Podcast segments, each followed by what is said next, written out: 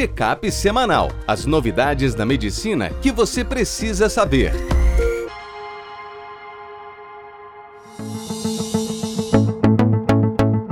Olá a todos, meu nome é Ronaldo Gismondi, sou editor-chefe médico do portal WebMed. Bem-vindos a mais uma edição do Check-up semanal com as novidades da medicina que você precisa saber para começar a semana atualizado. Hoje, a gente vai falar de uma nova terapia combinada para neuropatia diabética, novidades da intubação traqueal na terapia intensiva, dose de betametasona nas gestantes com parto prematuro, internação no CTI e risco de demência nos anos seguintes, e BCG para reduzir mortalidade na tuberculose. No primeiro texto, Luiz Fernando Vieira, nosso endócrino, terapia combinada de pregabalina, duloxetina e amitriptilina é eficaz para tratar a neuropatia diabética? Luiz traz para gente a análise de um estudo publicado recentemente no Lancet. A neuropatia diabética, que acomete até metade dos pacientes com DM1 ou 2, tem como tratamento de primeira linha o uso dessas medicações, com o objetivo de analgesia. Só que o trial Option DM foi um estudo crossover, multicêntrico e randomizado na Inglaterra. A ideia deles era comparar a terapia combinada dessas três drogas versus a monoterapia. Além disso, eles testaram sequências diferentes. Um começava com mitriptilina, o outro com duloxetina, o outro com pregabalina e ia associando em sequência. 130 pacientes foram randomizados com idade média de 61 anos. 74% eram homens, 17% com diabetes tipo 1, o restante tipo 2. Uma média de idade de 15 anos de diabetes e uma glicada em torno de 8,2. E eles observaram que a terapia combinada, numa escala de dor, teve uma redução significativa em relação à monoterapia.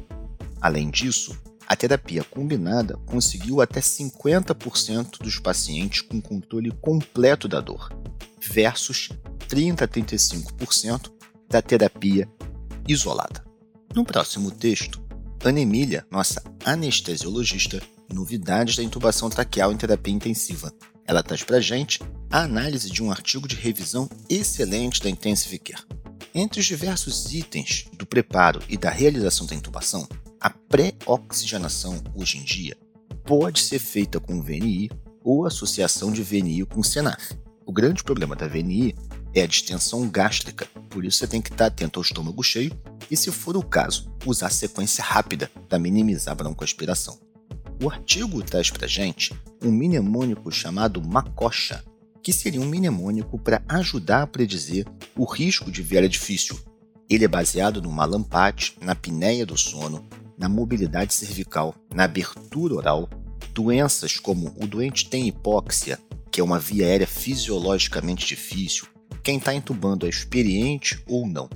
Quando esse score é igual ou maior que 3, ele recomenda que você já pode ir direto para um algoritmo de viária difícil, como por exemplo, com o uso de um vídeo laringo. Ele também recomenda que você use buge já na primeira tentativa ou um guia no seu tubo, porque isso aumenta a chance de intubação na primeira tentativa. Use capnografia para confirmar o posicionamento do tubo e utilize vasopressor precocemente se houver hipotensão. No próximo texto, Letícia Belushi, nossa gineco-obstetra. Beta-metasona e o risco de parto prematuro. Qual dosagem apresenta os melhores resultados? Um estudo randomizado multicêntrico duplo cego, controlado por placebo, só que com o objetivo de estudar não inferioridade. Lá na França, ele comparou a dose convencional de betametasona com metade da dose. O desfecho primário foi a necessidade de surfactante intrataquial nas primeiras 48 horas do nascimento, ou seja, reduzir a chance daquele pulmão do prematuro. E o que eles observaram foi que 20% das crianças no grupo meia dose precisou do surfactante, versus 17% no grupo de dose cheia. Essa diferença foi significativa para não preencher não inferioridade, ou seja, a metade da dose foi inferior. A mensagem é, por enquanto, as evidências são para a dose cheia e atual da betametasona. No próximo texto, Felipe Nóbrega, nosso neurologista, de um congresso de uma conferência internacional da Associação de Alzheimer lá nos Estados Unidos. Hospitalização de idosos em UTI dobra o risco de demência. A gente já sabe de outros estudos a associação de internar na UTI e fazer mais delírio e de internar na UTI e, ao fazer delírio, você desmascara uma demência.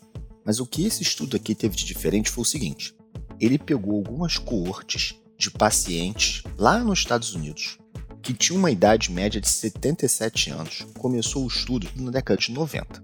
Só que no início do estudo, o doente não podia ter demência, ou seja, era um doente com a cognição, a memória normais. Eles pegaram 3.800 pacientes e seguiram por uma média de 7,8 anos. Desse grupo de 3.800, metade internou na UTI e foi comparado com a outra metade que não internou. Mesmo com um ajuste para outros fatores de confusão, hipertensão, diabetes, frailty, doença vascular, doença crônica, a internação na UTI estava associado a um dobro do risco de ter demência, seja demência de Alzheimer, sejam as outras demências com hazard ratio de 2,1 a 2,2, mostrando que há alguma associação realmente entre a exposição ao ambiente hospitalar e depois você perder a cognição. E fechando hoje, Renato Bergalo, nosso editor do Whitebook e médico de família, vacina do BCG diminui risco de tuberculose ao longo da vida? Aqui foi uma revisão sistemática de 26 estudos, 17 países, 68 mil pacientes, dos quais 2,6% desenvolveram tuberculose, alguns com BCG prévia e alguns sem BCG prévia. A BCG teve uma efetividade geral, reduzindo o risco de complicações da tuberculose em 18%. Um achado importante foi que houve associação entre tomar BCG e redução no risco de morte, uma redução que variou na faixa aí de 50 a 80% de redução no risco de morte. Além disso, nas crianças com menos de 5 anos de idade, o BCG protegeu contra todos os tipos de tuberculose. E essa proteção ocorreu principalmente para tuberculose pulmonar e não só para extrapulmonar, mostrando que a BCG reduz as formas graves e a BCG protege as crianças menores de 5 anos de tuberculose de uma forma geral, o que é muito importante em países onde a doença é endêmica, como aqui no Brasil. E se você quiser ler mais sobre esses assuntos ou se manter atualizado, www.pebmed.com.br. Um abraço e até a próxima.